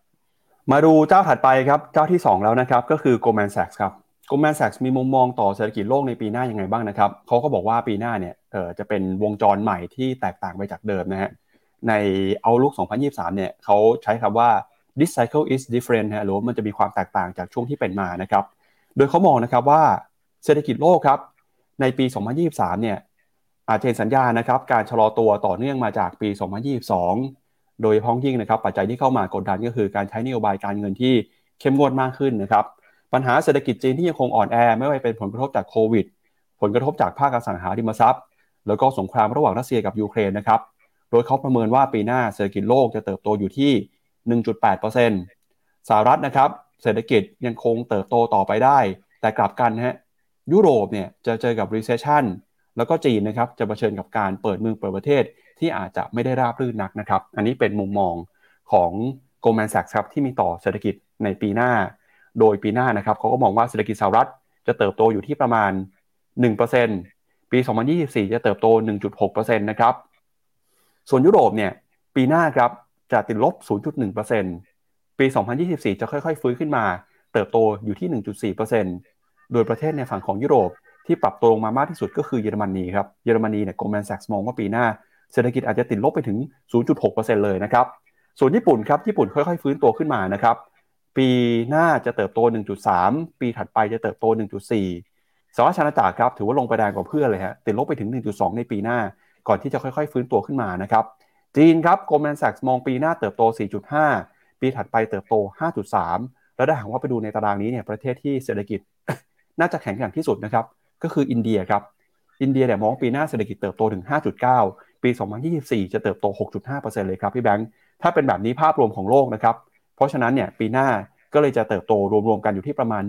1.8%ก่อนที่จะค่อยๆ ฟื้นตัวขึ้นมามากขึ้นในปี 2024 เติบโตขึ้นมาได้ถึง 2.8%ครับ ที่เป็นไฮไลท์แล้วก็พลิกจากความคาดเลยนะพลิกจากความคาดหมายของนักทุนระดับหนึ่งก็คือ Goldman Sachs เนี่ยเป็นหนึ่งเจ้าที่คอมาตั้งแต่ตอนต้นปีนะว่าโอกาสที่จะเกิด recession ในสหรัฐนั้นสูง แต่ตอนนี้ probability หรือว่าโอกาสที่จะเกิด recession ที่ทางทีม Goldman Sachs Global Investment Research เขาพยากรณ์ไว้เนี่ยอยู่ที่ 35%เท่านั้น ในขณะที่ถ้าเราไปดูตัวเรียกว่าตัวรวบรวมจากอย่าง Bloomberg Intelligence เนี่ยคาดการว่าโอกาสที่จะเกิด probability ที่จะเกิด recession นะมากกว่า 60% ถ้าดูที่ Wall Street Journal เนี่ยสำรวจไปว่าเดือนตุลาที่ผ่านมา เขาบอกว่าโอกาสจะเกิดอยู่ที่ประมาณ 65%แสดงให้เห็นว่า Goldman มองบวกต่อ GDP ของสหรัฐในปี 2023 นี้ดีขึ้นจากเดิม แล้วก็เนี่ยตัว forecast ตัว annual average growth เนี่ยก็อยู่ที่ 1%ไม่ใช่ติดลบด้วยอะอันนี้ก็เป็นมุมหนึ่งนะว่า Goldman Sachs กำลังจะมองว่าหุ้นอเมริกาจะเจอต่ำสุดแล้ว แล้วกำลังจะเตรียมทะยานขึ้นด้วยหรือเปล่า แต่ว่าทะยานขึ้นก็มีความท้าทายอยู่ จากดูจากเปเปอร์เนี่ยค่อนข้างชัดว่า Goldman ยังมีความลังเลกับการเปิดประเทศของจีนแต่ว่าเนื่องจากว่ารีเสิร์ชเนี้ยออกมาก่อนที่จีนจะประกาศตัว จะเปิดเมืองวันที่ 8 โกลแมนคาดการว่าจะ fully open นะ จีนจะกลับมา reopen จริง ๆ คือเดือนเมษา แล้วก็จะทำให้จะเกิดจะจะเจอ restrict ไอ้ restriction ก็คือว่าข้อจำกัด ของมาตรการในการเดินทางเนี่ยเยอะจนยังทำให้ไม่สามารถเปิดเมืองได้เต็มที่ แต่ว่าปัจจัยบวกจากการที่จีนเปิดประเทศจะเกิดกับครึ่งปีหลังของปี 2023 อันนี้ถือว่าเร็วกว่าเดิม เพราะฉะนั้นก็ต้องอาจจะต้องตามดูต่อนะครับสำหรับ Goldman ว่า Goldman มีความเห็นยังไงหลังจากเนี้ยเป็นต้นไปถ้ามี paper หรือว่ามี research ยังไง ทางรายการ Morning Brief ก็จะเอามารายงานกันนะครับครับอย่างที่บอกไปนะครับ Goldman Sachs มีมุมมองค่อนข้างดีกับเศรษฐกิจสหรัฐนะครับที่เขามองว่า น่าจะสามารถหลีกเลี่ยงนะครับเศรษฐกิจถดถอยได้ในปีหน้า โดยเฉพาะอย่างยิ่งครับเงินเฟ้อเนี่ยน่าจะส่งสัญญาณชะลอตัวลงมานะครับ PCE เนี่ยจากระดับที่ 5%จะปรับตัวลงมาเหลือประมาณ 3%ในช่วงสิ้นปี 2023 แล้วเขาก็บอกด้วยนะครับว่าอัตราการว่างงานเนี่ยอาจจะเพิ่มขึ้นมาบ้าง โดยมองนะครับว่าอัตราการว่างงานจะเพิ่มขึ้นมาประมาณ 50 basis point นะครับ แล้วก็รวมไปถึงฮะเขาอาจจะเห็นนะครับเฟดเนี่ยใช้นโยบายการเงินเข้มงวดมากขึ้น โดยเขาบอกว่าในปีหน้าเนี่ยเฟดจะขึ้นดอกเบี้ย อีกประมาณ 125 basis point ทำให้อัตราดอกเบี้ยนะครับขึ้นไปอยู่ที่ระดับ 5 ถึง 5.25%นะครับซึ่ง Goldman Sachs ก็บอกว่าปีหน้าเนี่ยไม่ได้คาดหวังที่จะเห็นเฟดปรับลดอัตราดอกเบี้ยแต่อย่างใดนะครับ อันนี้ก็เป็นมุมมองเรื่องของการใช้นโยบายการเงินครับพี่แบงค์อะอย่างไรก็ตามนะครับ อาจจะมีคนสงสัยว่าเอาแล้วทำไมเอ่อ Goldman Sachs ถึงบอกว่าเศรษฐกิจจะเติบโตได้นะครับ แม้ว่าเงินเฟ้อเนี่ยจะยังปรับตัวยังอยู่ในระดับสูงนะครับ มีอัตราการว่างงานเพิ่มขึ้น แต่ทำไมเขาถึงไม่ได้กังวลนะเขาบอกว่า cycle นี้มันเป็น cycle ใหม่ที่แตกต่างจากช่วงก่อนหน้านะครับ เพราะก่อนหน้านี้เราเผชิญกับเงินเฟ้อสูงมาก ที่ปัญหาสำคัญมาจากเรื่องของการแพร่ระบาดของโควิดนะครับ แต่รอบนี้เขาบอกว่าเงื่อนไขจะเปลี่ยนไปฮะแล้วก็บอกว่าตลาดแรงงานเนี่ยจะมีความแข็งแกร่งมากขึ้นนะครับ การเปิดรับการจ้างงานใหม่ก็จะเพิ่มมากขึ้นด้วย นอกจากนี้ครับผลกระทบเรื่องของ supply chain เนี่ยก็จะหายไปนะครับ เพราะฉะนั้นเรื่องนี้อาจจะไม่ได้น่ากังวลอย่างที่หลายคนกังวลนะครับ อันนี้เป็นเรื่องของ เศรษฐกิจสหรัฐก่อนครับพี่แบงค์เฟดเนี่ยในมุมของโกลแมนแซกนะ ปีหน้า จะสามการประชุมแรกโกลแมนแซกคาดการว่าจะขึ้นครั้งละ 25 basis point ก็คือจะมีประชุมกันครั้งแรกของปีจะเป็นเดือนกุมภาแล้วก็จะเป็นเดือนมีนา แล้วก็อีกทีหนึ่งคือข้ามเดือนเมษาไปจะไปอีกทีหนึ่งคือพฤษภาเลย ซึ่งก็จะแปลว่าเราจะเห็น Fed Fund Rate ในมุมมองของ Goldman Sachs นะครับ Goldman Sachs เขาคาดว่าจะเห็น Fed Fund Rate เนี่ยอยู่ที่ประมาณ 5 ถึง 5.25%อันนี้คือก็ถือว่า in line กับตลาดนะ ไม่ได้ไม่ได้ต่างจากที่ตลาดคาดไปนะครับ ครับอ่าอันนี้เป็นแนวโน้มนะครับ การใช้นโยบายการเงินของธนาคารกลางสหรัฐนะครับ มาดูต่อครับ แล้วยุโรปเป็นยังไงบ้างครับเขาบอกยุโรปกับสหรัฐอาณาจักรเนี่ยนะครับน่าจะเผชิญกับภาวะ recession หรือว่าเศรษฐกิจถดถอย สาเหตุสำคัญก็มาจากต้นทุนนะครับ ราคาพลังงานที่สูงขึ้นมา จะเข้าไปกระทบนะครับกับการจับจ่ายใช้สอยของประชาชน อย่างไรก็ตามครับเขาก็มองว่าการชะลอตัวเนี่ยจะเป็นแบบค่อยเป็นค่อยไปนะครับ เป็นแบบ my recession my downturn มองคล้ายๆกับ JP Morgan ก่อนหน้านี้เลยครับ ก็แนวโน้มคล้ายๆกันนะครับ ซึ่งก็ถือว่ายุโรปเองเนี่ยก็ชะลออย่างค่อยเป็นค่อยไปครับพี่แบงค์อืมแล้วก็ถ้าดูจากประมาณการ GDP ตารางก่อนหน้านี้ชัดเจนนะกอแมนแซกบอกว่า ปีหน้ายุโรปติดลบก็คือเขาให้โอกาสว่ายุโรปเข้า recession ก่อนคนอื่น ในขณะที่ทางฝั่งอเมริกาและประเทศอื่น ๆ อาจจะหลบอาจจะสามารถที่จะรอดจาก recession ได้นะครับ อีกหนึ่งประเทศที่สำคัญคือจีนครับ แล้วจีนเป็นยังไงบ้างนะครับเขาบอกจีนเนี่ยเศรษฐกิจนะครับ น่าจะส่งสัญญาณชะลอตัวลงมา ในช่วงครึ่งปีแรก หลังจากการเปิดประเทศเกิดขึ้นมานะครับ เพราะว่าผู้ติดเชื้อโควิดเนี่ยจะค่อย ๆ ปรับตัวเพิ่มสูงขึ้นมา แต่อะไรก็ตามครับในช่วงครึ่งปีหลังเขาเชื่อว่าเศรษฐกิจจีน จะสามารถฟื้นตัวขึ้นมาได้ จากกิจกรรมทางเศรษฐกิจที่ค่อยๆ กลับขึ้นมานะครับแล้วก็ไม่ใช่แค่ในภาคของธุรกิจภาคการจ้างงานเท่านั้น แต่มองด้วยนะครับว่า ภาคอสังหาริมทรัพย์เนี่ยก็จะค่อยๆ เห็นการฟื้นตัวขึ้นมาอย่างช้าๆนะครับก็เป็นความหวังของจีนในครึ่งปีหลังครับ ครับผมจริงๆ อย่างที่บอกไปนะครับว่า paper อันนี้ Goldman Sachs ออกมาก่อนที่จีนจะรายงานการเปิดเขาเรียกว่ารับนักท่องเที่ยวจากต่างชาติวันที่ 8 มกราเป็นต้นไป Goldman Sachs เนี่ยมีการให้ความเห็นไว้ในชาร์ตระบุไว้ใน research ชัดเจนเลยว่า จีนจำเป็นที่จะต้อง ramp up ตัว vaccination หรือว่าฉีดวัคซีน ให้เยอะมากขึ้นก่อนที่จะกลับมารีโอเพนมิฉะนั้นเนี่ยการเปิดเมืองไปก็อาจจะนำมาซึ่งการเขาเรียกว่า นำมาซึ่งการเรียกว่าข้อระเบียบและกฎบังคับที่ทำให้การเดินทางนั้นไม่ได้ราบรื่นโกลแมนแซกเลยคาดการณ์ว่า GDP ในไตรมาสหนึ่งกับไตรมาสสองของทางฝั่งจีนนั้น น่าจะออกมาในขาที่ยังต่ำกว่า 5%แล้วจะไปบวกเกินระดับ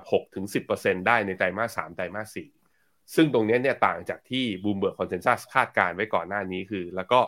ตอนนี้ก็เริ่มมีนักวิเคราะห์ก็บอกแล้วว่า การที่จีนเปิดประเทศมารอบนี้ อาจจะทำให้ GDP เนี่ยของจีนกลับมาเป็นบวกทะลุ 5%ตั้งแต่ไตรมาส 2 นี้ไปเลยนะครับ ครับ ก็จนนำมาสู่คำถามสำคัญนะครับเจทาง Goldman Sachs เขาก็บอกว่าคำถามสำคัญที่เราควรจะถามเรื่องการลงทุนในปีหน้าก็คือ แล้วสุดท้ายแล้วเนี่ยนะครับธนาคารกลางจะสามารถเอาเงินเฟ้อลงมาได้หรือเปล่า โดยที่ไม่สร้างผลกระทบนะครับกับเศรษฐกิจ ไม่ทำให้เศรษฐกิจถดถอย ซึ่งทาง Goldman Sachs เนี่ยก็มีมุมมองค่อนข้างดีนะครับเขาก็เชื่อว่าสุดท้ายแล้วเนี่ย แม้ว่านโยบายการเงินจะเข้มงวด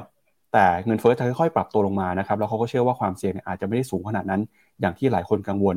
เพราะฉะนั้นปีหน้านะครับก็อาจจะเป็นปีที่สินทรัพย์ต่างๆเนี่ยมีการปรับตัวฟื้นขึ้นมาก็ได้นะครับ อันนี้เป็นมุมมองที่เขาถือว่ามองค่อนข้างดีทีเดียวครับพี่แบงก์ก็จาก Goldman Sachs ไปแล้วนะครับ ไปดูที่หนึ่งครับ คือ Morgan Stanley ครับ Morgan Stanley นะครับมีมุมมองเรื่องของการเติบโตทางเศรษฐกิจในรอบนี้ยังไงบ้างนะครับ ก็เขาก็บอกนะครับว่า ปีหน้าเนี่ยเป็นปีแห่งผลตอบแทนเนะเป็น a year for yield นะครับ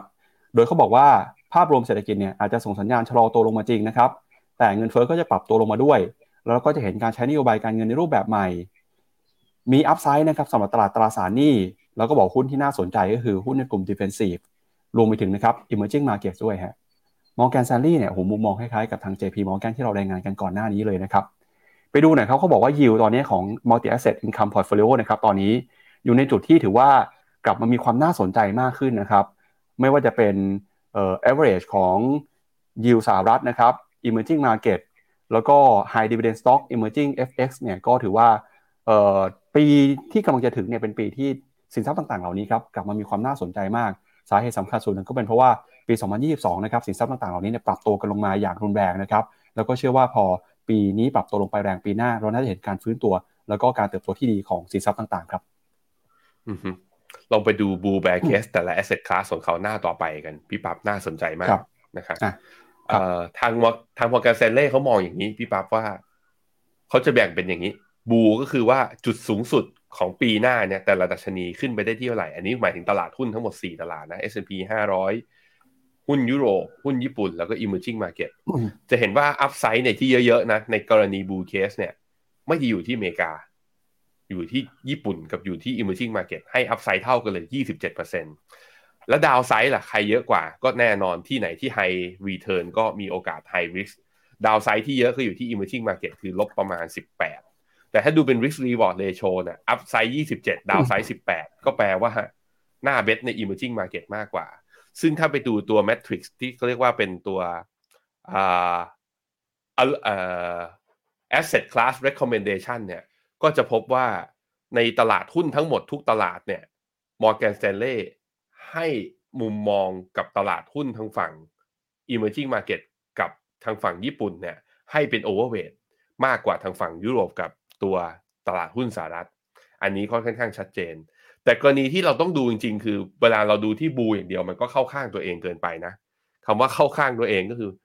คนเราอะเราเป็นนักลงทุนเรามักจะเอียงไปทางว่าเราอยากให้มันขึ้นอยู่แล้วเป็นเรื่องปกติ เพราะฉะนั้นจริง ๆ แล้วผมคิดว่าอยากให้ดูนะ ผลตอบแทนที่สมเหตุสมผลอาจจะเป็นตัวเส้นสีขาวไอ้ตัวแท่งสีขาวตรงกลางคือ base case scenario ก็คือ base case scenario เนี่ยทาง Morgan Stanley มองว่า S&P 500 จะจบปีที่แถวๆประมาณ3,900 MSCI ยุโรปจะอยู่ที่ 1,790 แปลว่ามี upside 3%โทปิสญี่ปุ่นเนี่ยจะมี upside ประมาณ 11%และ emerging market จะมี upside ประมาณ 12%ผมคิดว่าตัวเลขเนี้ย make sense แล้วพอมัน make sense เนื่องจากว่า Morgan Stanley เป็น house ของทางฝั่งอเมริกา แน่นอนว่านักลงทุนในอเมริกาก็ต้องมีหุ้นอเมริกาเป็นส่วนใหญ่ของพอร์ตแล้วหุ้นอเมริกาเป็นส่วนใหญ่ของพอร์ตแต่เขามอง bear case มองว่าไอ้ bear case เนี่ยมองว่าหุ้นอเมริกาไม่โต recommendation ของเขาก็เลยบอกว่าเป็น year for yield ไง ก็คือไปหาอะไรที่มันได้ผลตอบแทนเป็นรูปดอกเบี้ย เป็นรูปของกระแสเงินสด ดีกว่ามาหาจาก capital gain เพราะนั้นชัดเจนครับ ปี 2023 Morgan Stanley มองว่าเป็นปีแห่งการไปหา yield จากตราสารหนี้ ซึ่งถ้าดูจาก yield จากตราสารหนี้ ผมดูจากตารางนะเอ่อ rating เต็ม 5 1ถึง5เนี่ยบอลที่ทางฝั่ง Morgan Stanley ให้ rating 5ทับ5คือให้ recommend อ่าแบบว่า overweight เลยก็คือ emerging market bond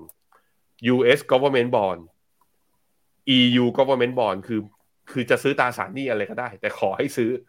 แค่ขอให้ เพราะว่าอะไร แสดงว่าเขามองว่า ดอกเบี้ยน่าจะขึ้นต่อปี 2023 แต่จุดสูงสุดของดอกเบี้ยน่าจะอยู่ที่ปีนี้แหละ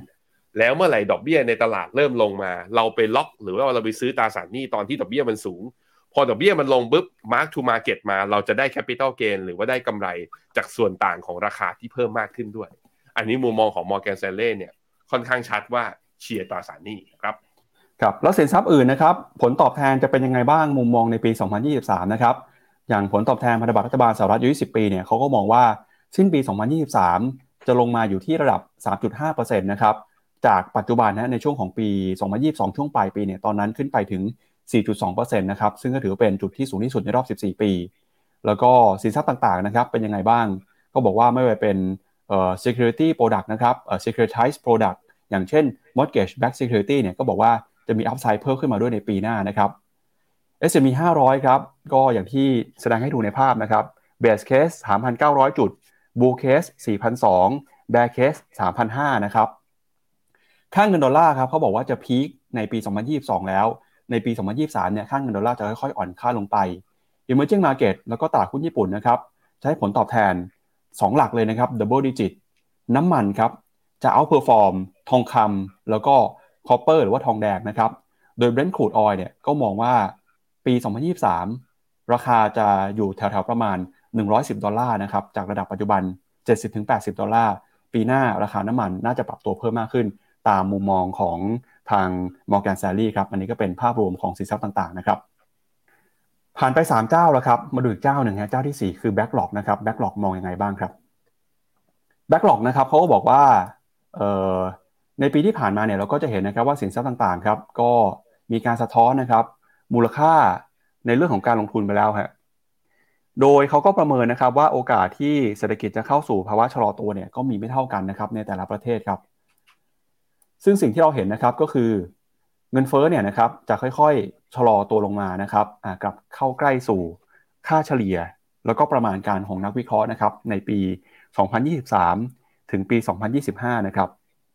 โดยเขาให้ playbook ฮะหรือว่ามุมมองการลงทุนเนี่ยมีทั้งหมดด้วยกันอยู่ที่ประมาณ 3 ตีมนะฮะเดี๋ยวไปดูหน่อยว่าเป็นยังไงบ้าง ก็เริ่มจาก tactical view ก่อนเขาก็บอกว่าสินทรัพย์นะครับที่มีความเสี่ยงแล้วก็ไม่แนะนำให้ลงทุนนะฮะ ก็มีหุ้น มีเครดิตนะครับ แล้วก็มี government bond ที่เป็น short term กับ long term ส่วนสินทรัพย์ที่บอกว่าน่าสนใจลงทุนนะครับ ก็จะมีหุ้นนะครับที่ price in ราคาไปบ้างแล้วนะครับ แล้วก็มุมมองที่แตกต่างกันในแต่ละสินทรัพย์เนี่ยนะฮะเดี๋ยวเดี๋ยวชวนพี่แบงค์ไปดูหน่อยฮะว่า มุมมองของเขาเนี่ยในแต่ละสินทรัพย์เนี่ยจะเป็นยังไงบ้างนะครับ เมื่อสักครู่นี้เราบอกไปตีมที่หนึ่งก็คือ ถ้าหากว่า สินทรัพย์ไหนจะกลับมามีความน่าสนใจสินทรัพย์นั้นนะครับจะต้อง price in หรือว่ารับรู้ผลกระทบในเชิงลบในปีที่ผ่านมาไปเกือบหมดแล้วครับตารางนี้น่าสนใจคือตัว backlog เขาแบ่งเป็น 4 คอทายนะ แบ่งเป็น 4 แกนก็คืออย่างแรกเลยคือว่า market risk sentiment นะตอนเนี้ย risk ถ้า risk on ก็แปลว่าตลาดมองบู ตลาดมองแบบตลาดอ่ามองไอว่าดัชนีน่าจะเป็นขาขึ้น ถ้าเป็น risk off ก็แปลว่าตลาดยังกลัวความเสี่ยงอยู่ ซึ่งตอนนี้ backlog เขาบอกว่า market sentiment ตอนนี้เป็น risk off อยู่นะครับ ในขณะที่ enough damage in the price ก็คือว่า damage หรือผลกระทบที่บอกว่าเป็นข่าวร้ายอยู่ตอนนี้ มันถูก price เข้าไปในราคาแล้วหรือทั้งหมดหรือยังเขาก็แบ่งเป็นสองแกนก็คือ อันหนึ่งก็คือ damage ไปแล้วเรียบร้อย อีกอันหนึ่งก็คือยัง ซึ่ง backlog เขาบอกว่ายังครับยังนั้นแปลว่าอะไรยังก็แปลว่าดาวไซด์ใน equity ในตลาดบอล แล้วก็ในตลาดในตัวเครดิตนั้น อาจจะยังอ่าเนี่ย equity กับบอลเนี่ยอาจจะยังมีอยู่ equity ก็คือตลาดมีอาจจะยังปรับลงอยู่ในตลาดบอลก็คือแปลว่าดอกเบี้ยอาจจะยังขยับสูงขึ้นอยู่ แต่เมื่อไหร่ก็แล้วแต่ที่ damage price นะก็คือขยับจากอ่าคอทายที่ 4 กลับมาคอทายที่ 1 คือขวาบนเมื่อไหร่เนี่ยเขาจะให้กลับมา overweight equity เลย แล้วถ้าเมื่อไหร่ตลาดกลับมา risk on เนี่ยให้ overweight equity ขึ้นไปอีก แล้ว สินทรัพย์พวกตราสารหนี้เนี่ยให้ลดความเสี่ยงลงทั้งหมด แต่จนถึงณตอนนี้เห็นไหมตัว backlog เนี่ยก็จริง ๆ แล้วก็มีมุมมองไปในทางเดียวกันกับ House ก่อนหน้านี้ที่เรารายงานคือ ตอนนี้ถืออะไรที่เป็นเครดิตก็คือ พวกตราสารหนี้ แต่ว่าตราสารหนี้ที่แบ็กหลอกคอเนี่ยเป็นหุ้นกู้เอกชน เขาไม่คอพันธบัตรรัฐบาล เพราะเขามองว่าดอกเบี้ยยังขึ้นไม่จบ แต่ในขณะที่หุ้นเนี่ยรอไปก่อน เมื่อไหร่ damage price แล้วเมื่อไหร่ค่อยกลับเข้าหุ้น อันนี้คือวิธีคิดแล้วก็มุมมองของ BlackRock นะครับครับ ก็ธีมการลงทุนนะครับ อย่างที่บอกไปธีมแรกเนี่ยก็คือไปมองหาสินทรัพย์ที่ price in ไปแล้วนะครับ ก็นอกจากธีมที่1แล้วเดี๋ยวไปดูธีมที่ 2 ต่อครับธีมที่2เนี่ยเขาก็บอกนะครับว่าสิ่งที่เห็นเนี่ยก็คือแน่นอนครับว่า ตราสารหนี้นะครับมีความน่าสนใจมากขึ้นจากกระแสเทรนด์ searching yield ฮะหมายความว่าตราสารหนี้จะให้ผลตอบแทนที่น่าสนใจมากขึ้นนะครับ แต่ก็ตามตราสารหนี้ระยะยาว อาจจะเผชิญกับความเสี่ยงหลายเรื่องนะครับ เพราะฉะนั้นเนี่ยเขาก็บอกว่า ถ้าจะแนะนำลงทุนในตราสารหนี้เขายังคงชอบตราสารหนี้ระยะสั้น แล้วก็ high grade credit มากกว่าที่จะลงทุนในตราสารหนี้ระยะยาวครับ อืก็คือให้เล่นเครดิตก็คือหุ้นกู้เอกชนที่ investment grade โอเค แล้วเชื่อว่าจะผ่านวิกฤตไปได้ พวกนี้ดอกเบี้ยตลาดขึ้นใช่ไหมดอกเบี้ยพันธบัตรขึ้น ดอกเบี้ยของตัวตราสารเหล่านี้จะขึ้นด้วย แล้วถึงมีวิกฤตเศรษฐกิจ ถ้าเขารอดถ้าเขาไม่เจ็บตัวไป มันก็แปลว่าเราจะได้ผลตอบแทนที่ค่อนข้างสูงและผ่าน เศรษฐกิจไปด้วย เพราะฉะนั้นตราสารนี้ทางฝั่งแบ็กหลอกย้ำอีกทีหนึ่งนะเขาไม่ได้เขาไม่ได้ให้ลงทุนในตราสารนี้ภาครัฐ และไม่ได้ให้ลงทุนในพวกไฮยิวเพราะพวก high yield bond หรือ junk bond พวกนี้ถ้าเศรษฐกิจ recession ขึ้นมา พวกนี้มีโอกาส default ที่สูงกว่า เขาให้เล่น investment grade หรือหุ้นกู้เอกชน ที่อย่างน้อยๆ ก็คือมี credit rating พอที่จะทนทานข้าม cycle ของตอนความยากลำบากของเศรษฐกิจ หรือถ้ากรณีเกิด recession ให้ได้นะครับ ครับ แล้วก็มาดูธีมสุดท้ายนะครับเขาก็บอกว่าแนวโน้มเงินเฟ้อครับ จากการชะลอการขึ้นดอกเบี้ยที่เกิดขึ้นในปี 2023 นะครับเขาเชื่อว่าจะส่งผลทำให้เงินเฟ้อเนี่ยน่าจะยังคงอยู่ในระดับที่สูงต่อไป เพราะฉะนั้นนะครับทีมการลงทุนก็ต้องไปมองหาสินทรัพย์ที่ได้ประโยชน์จากเงินเฟ้อที่ยังคงอยู่ในระดับสูงนะครับ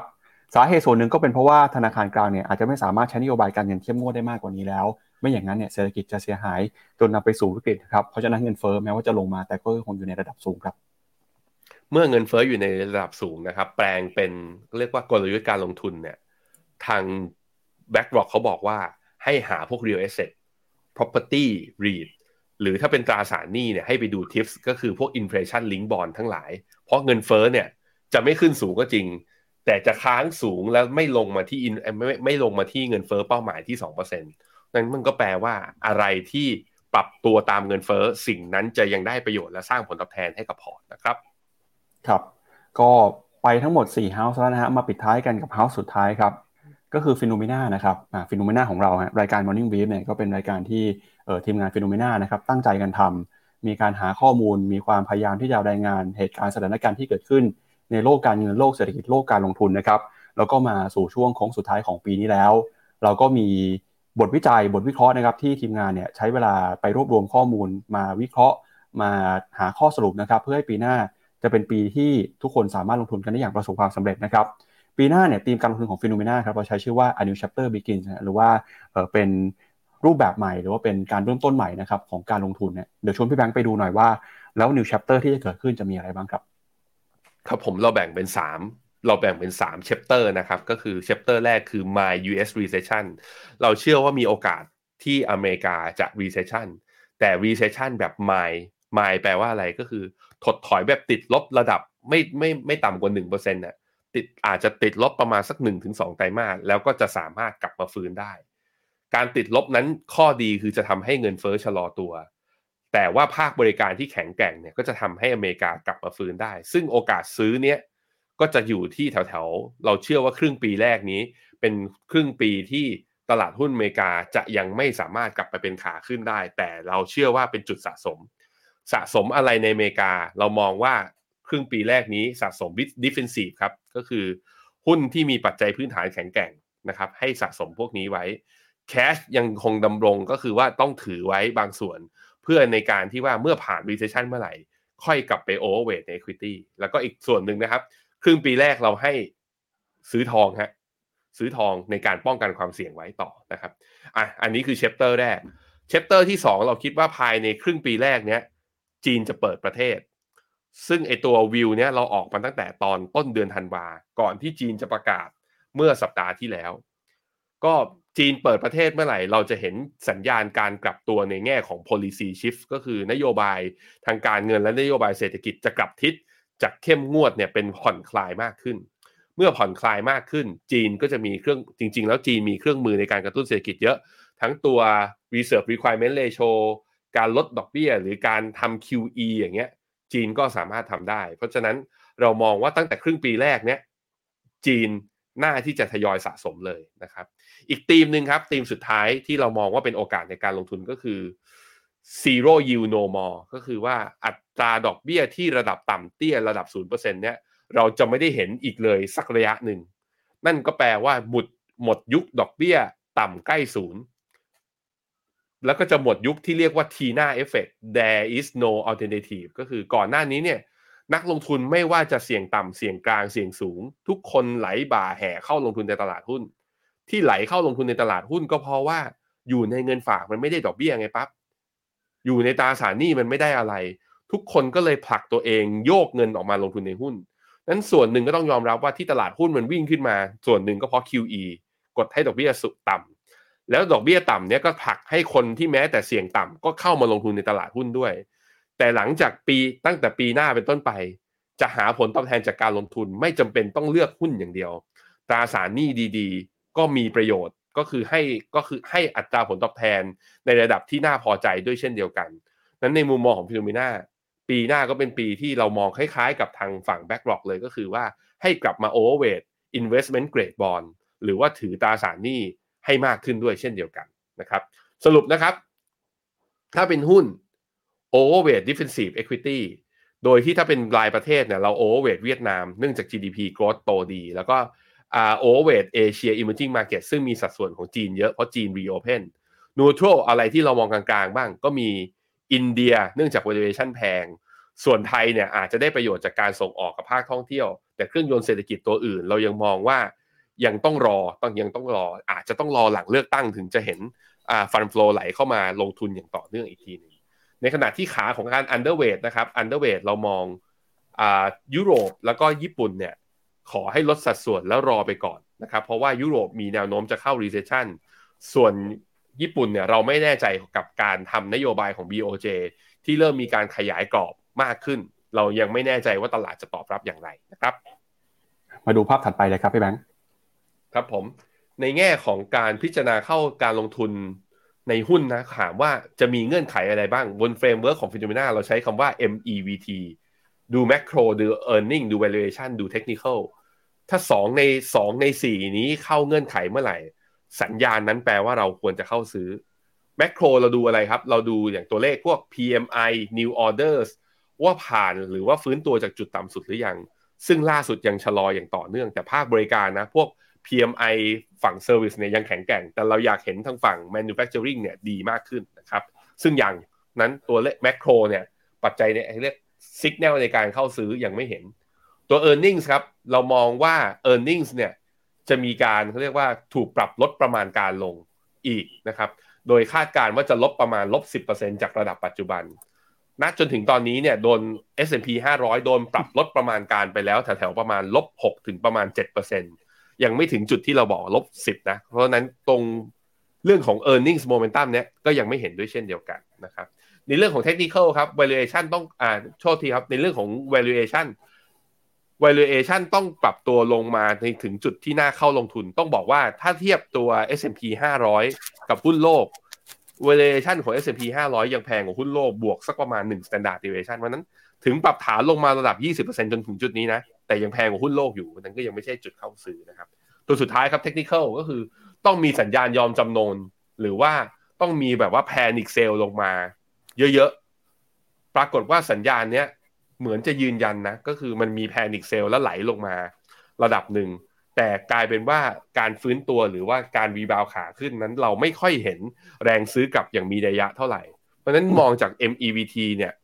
จนถึงณตอนนี้เรายังไม่ได้เห็นสัญญาณซื้อหรือสัญญาณการกลับตัวของตลาดหุ้น ซึ่งถ้าเกิดเมื่อไหร่นะครับ มันจะกลายเป็น golden opportunity คือเป็นว่าเป็นโอกาสครั้งสำคัญของการลงทุนจำเป็นต้องจับตา แต่ตอนนี้ยังไม่มีนะครับ ตัว portfolio action นะครับ เราก็ตอนนี้เราอยู่ในช่วงของกำลังจะเจอเขาเรียกว่ากำลังจะเจอเมฆหมอกแล้วก็พายุ ก็คือการเกิด recession ซึ่งน่าจะเกิดที่ยุโรปก่อน อเมริกาจะเกิดตามมา เมื่อเกิดเมื่อไหร่ปุ๊บโอกาสซื้อจะอยู่ตรงนั้น แล้วโอกาสซื้อตรงนั้นน่ะคำถามคือเวลาเมื่อไหร่ เมื่อกี้เราให้กรอบไปแล้วก็คืออยู่แถวๆประมาณครึ่งปีแรกของปี 2023 นี่แหละ เพราะฉะนั้น ที่เราทยอยลดความเสี่ยงของพอร์ต แล้วก็ถือแคชในจำนวนที่เยอะอยู่นะตอนนี้ ก็เพื่อที่จะหาโอกาสแบบนี้แหละนะครับ ทุกคนสิ่งหนึ่งที่นักลงทุนทรมานนะ แต่จำเป็นต้องเขาเรียกว่ามีทักษะนี้ด้วยกันทุกคนนั่นก็คือทักษะแห่งการรอและการอดทนนะครับ ขอให้ทุกคนอดทนต่อไปอีกนิดนึงครับ เอาใจช่วยครับ ครับก็หมดแล้วฮะสำหรับมุมมองนะครับบิลจากฟิโนเมนาในวันนี้นะครับ ก็สำหรับคุณผู้ชมครับที่ อยากหาโอกาสการลงทุนนะครับ อยากหาข้อมูลเกี่ยวข้องกับการลงทุน ถ้าหากว่าหาที่ไหนไม่เจอนะครับ เข้าไปดูได้ที่เว็บไซต์ phenomena.com เราก็จะรวบรวมข้อมูลข่าวสาร พร้อมกับคำแนะนำด้านการลงทุนนะครับ ในฝั่งของกองทุนรวมรวมถึงสินทรัพย์ต่างๆ ด้วยนะครับ เข้าไปดูได้ที่เว็บไซต์ phenomena.com ก็เข้าไปดูตอนนี้เลย ตอนนี้ก็ยังมีแนะนำเรื่องของการลงทุน เกี่ยวข้องกับการซื้อกองทุนลดหย่อนภาษีอยู่นะครับ ก็ประชาสัมพันธ์กันอีกครั้งหนึ่งครับ ช่วงนี้เป็นช่วงส่งท้ายปลายปีนะครับสำหรับกองทุน ลดหย่อนภาษีครับ ก็ซื้อได้วันนี้วันสุดท้ายแล้วนะครับไปดูเงื่อนไขว่าจะซื้อได้ถึงกี่โมงนะครับ ส่วนใหญ่เนี่ยถ้าไปซื้อที่ธนาคารก็อยู่ที่ประมาณบ่ายสามโมงครึ่งนะครับ แต่อะไรก็ตามเนี่ยเพื่อให้ปลอดภัยนะครับ ดูรายการเสร็จแล้ว ใครที่ไม่ได้ซื้อเนี่ยเข้าไปซื้อได้เลยนะครับ เราก็มีรายชื่อกองทุนนะครับอยู่ที่หน้าเว็บไซต์ของเราด้วยว่ากองทุนแต่ละประเภท หรือว่ากองทุนที่เหมาะกับท่านเป็นอย่างไรบ้าง ก็เพื่อที่จะใช้สิทธิลดหย่อนในปีนี้นะครับ แล้วก็อย่าลืมฮะหลังจากที่ซื้อแล้วเนี่ยก็เข้าไป ขอหนังสือรับรองด้วยนะครับสำหรับปีนี้เป็นเงื่อนไขของกรมสรรพากรที่บอกว่าซื้อกองทุนลดหย่อนภาษีต้องเข้าไปขอหนังสือรับรอง เพื่อให้บลจเปิดเผยข้อมูลนะครับ เพื่อเอาไปใช้สิทธิ์ในการลดหย่อนภาษีได้นะครับ วิธีก็เข้าไปดูได้ที่เว็บไซต์ FINNOMENA ครับมีคุณผู้ชมถามเข้ามาตั้งแต่ต้นนะเขาบอกว่าถ้าซื้อวันสุดท้ายเนี่ยแล้วเขาเข้าไปในเว็บไซต์ของแต่ละบลจแล้วพบว่าเขาให้ใส่ตัวเลขเขาเรียกว่า unit holder หรือตัวเลขผู้ถือหน่วยด้วย คนก็เริ่มกังวลว่าเฮ้ยฉันซื้อวันฉันซื้อวันเนี้ย เป็นปีแรกเลยกับบลจนี้ แต่ยังไม่มีตัวเลขผู้ถือหน่วย แปลว่าฉันจะไม่ได้ใช้สิทธิ์ใช่ไหมใจเย็นๆทุกคน รอให้มีตัวเลข unit holder แล้วค่อยไปแจ้งข้ามปีก็ได้ สิ่งที่สำคัญคือซื้อให้ได้ทัน ให้ได้ NAV ของปีนี้ก็คือให้ transaction date มันเกิดเนี่ยวันนี้วันสุดท้าย ส่วนเรื่องการแจ้งลดหย่อนเนี่ยรอให้ไล่ unit holder ของบางบลจนะ ค่อยไปแจ้งก็ได้ ส่วนบางบลจที่คุณคลิกเข้าไปในลิงก์แล้ว เขาบอกว่าสามารถแจ้งเป็นแค่เลขที่บัตรประชาชนวันเดือนปีเกิด ใส่เบอร์โทรศัพท์ แล้วเป็น OTP กด confirm เนี่ยคุณก็เข้าไป confirm เลยนะฮะสิ่งที่สำคัญคือต้องซื้อก่อน แต่ส่วนเรื่องการแจ้งลดหย่อนภาษีเนี่ยย้ำนะบลจเขาขยายระยะเวลา คุณแจ้งหลังจากวันที่ 30 ได้ ไม่จำเป็นต้องตกใจขนาดนั้นนะทุกคนนะครับ ส่วนใครที่แจ้งยังไม่แจ้งยังไง ทีมงาน FINNOMENA ที่ซื้อบนแพลตฟอร์ม FINNOMENA นะ เรามีการแจ้งเตือนโดยการยิงเข้าไปที่อีเมลของทุกท่านว่าบลจไหนที่คุณจำเป็นต้องไปแจ้งบ้าง เพื่อให้คุณไม่ได้พลาดโอกาสในการใช้สิทธิ์ลดหย่อนภาษีนะครับอะรายการเราผมขอเป็นตัวแทนรายการแล้วกันครับ แล้วก็ชาวฟิโนเมนาทุกคนนะพนักงานทุกคนในการอวยพรขอให้ทุกคนนะ มีความสุขอยู่กับครอบครัว ใช้ชีวิตอย่างไม่ประมาทนะครับ แล้วปีหน้าเชื่อว่าจะเป็นปีที่ดี ผมเชื่อว่าการอดทนการรอคอยนะ มันจะให้ผลตอบแทนแล้วก็เรียกว่า มันเป็นส่วนหนึ่งอะมันเป็นส่วนหนึ่งของการลงทุน ถ้าเรามีการอดทน เรามีการรอคอยที่ดี มีความรู้อัปเดตความรู้เพิ่มเติม กระจายการลงทุนอย่างเหมาะสม และที่สำคัญคือติดตามความรู้ผ่านช่องทางเราจะรายการไหนก็แล้วแต่ โดยเฉพาะ Morning Brief นะครับ ผมเชื่อว่าทุกคนจะได้ติดตรงนี้มีภูมิคุ้มกัน และภูมิคุ้มกันนี้จะเป็นภูมิคุ้มกันหมู่ ทำให้ชุมชนและชาว FINNOMENA ทุกคนเนี่ยสามารถที่จะสร้างพอร์ตและสร้างผลตอบแทนได้ในระยะยาว ขออวยพรให้ทุกคนโชคดีในปีใหม่นี้นะครับ ขอบคุณมากครับ ครับ ก็เป็นทั้งหมดของรายการเทปสุดท้ายของปีนี้นะครับ ปีหน้ายังอยู่ด้วยกันต่อนะครับ รายการข่าวเช้า Morning Brief มีทุกวันเลยครับตั้งแต่วันจันทร์ถึงวันศุกร์นะครับตั้งแต่เวลาประมาณ 8 โมง เพื่อที่จะมารายงานข่าวสารนะครับ ไม่ให้คุณพลาดทุกโอกาสการลงทุน วันนี้ผมปั๊บจุรติขันติพะโล พี่แบงค์ใช้นงนักการจันนันนะครับ แล้วก็ทีมงานนะครับ หลังบ้านเนี่ยคือพี่บอลที่เป็นโปรดิวเซอร์ของเรานะครับ ขอสวัสดีปีใหม่ ลาคุณผู้ชมไปก่อน ปีหน้ากลับมาเจอกันใหม่ปี 2566 นะครับ วันนี้สวัสดีแล้วก็สวัสดีปีใหม่ด้วยครับ สวัสดีครับ สวัสดีปีใหม่ครับ ในโลกของการลงทุนทุกคนเปรียบเสมือนนักเดินทาง คุณหลักเป็นนักเดินทางสายไหน การลงทุนทุกรูปแบบเคยลองมาหมดแล้ว ทั้งกองทุนหุ้นพอร์ต แต่ก็ยังมองหาโอกาสใหม่ ๆ เพื่อผลตอบแทนที่ดีขึ้น แต่ไม่รู้จะไปทางไหน ให้ FINNOMENA Exclusive บริการที่ปรึกษาการเงินส่วนตัว ที่พร้อมช่วยให้นักลงทุนทุกคนไปถึงเป้าหมายการลงทุน สนใจสมัครที่ f i n o m e f i n o m i n a e x c l u s i v e หรือ line at f i n o m i n a p o r t คำเตือนผู้ลงทุนควรทำความเข้าใจลักษณะสินค้า เงื่อนไขผลตอบแทน และความเสี่ยงก่อนตัดสินใจลงทุน